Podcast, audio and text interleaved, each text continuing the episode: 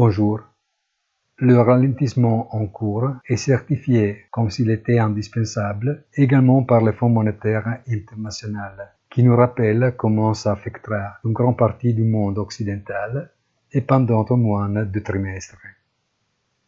Bien sûr, comme conseillé par la prudence, il confirme la possibilité de révision à la baisse des prévisions.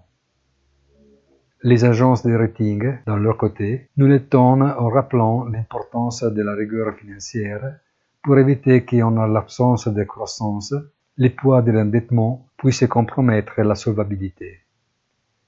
Qui absente de l'appel est la NASA, à nous rappeler que l'émission de gaz à effet de serre met en péril la survie de la planète. Pas surprise que, face à tant de certitudes, les marchés procèdent au hasard.